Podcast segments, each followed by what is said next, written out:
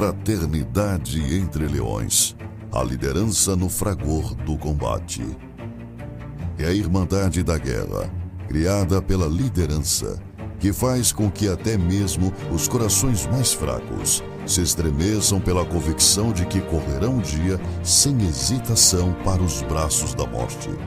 É função do sargento atribuir prescrições de minúcias aos serviços diários, como uma arte, cujos princípios ele professa. Como uma religião ou filosofia de vida no concernente a liderar. A guerra suscita paixões avassaladoras em nossos corações, que pulsam o som das metralhadoras e fuzis, reverberando em nossas mentes para toda a vida.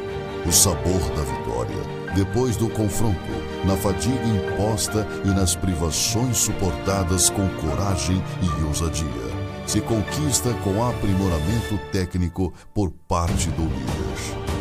Portanto, Assim como a experiência é o lubrificante para conter as fricções da guerra, a empatia é o óleo que lubrifica as engrenagens da liderança. Vós, enquanto comandantes, sois vetores de fundamental importância na obra comum e, como tal, devem disseminar o conhecimento por onde quer que passem, ora orientando, ora conduzindo, ora determinando.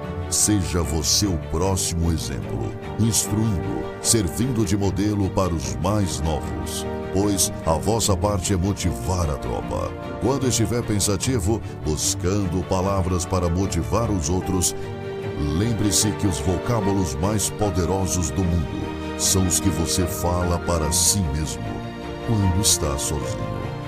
Coloque-se no lugar dos outros e imagine o que você gostaria de ouvir quando cometesse algum erro.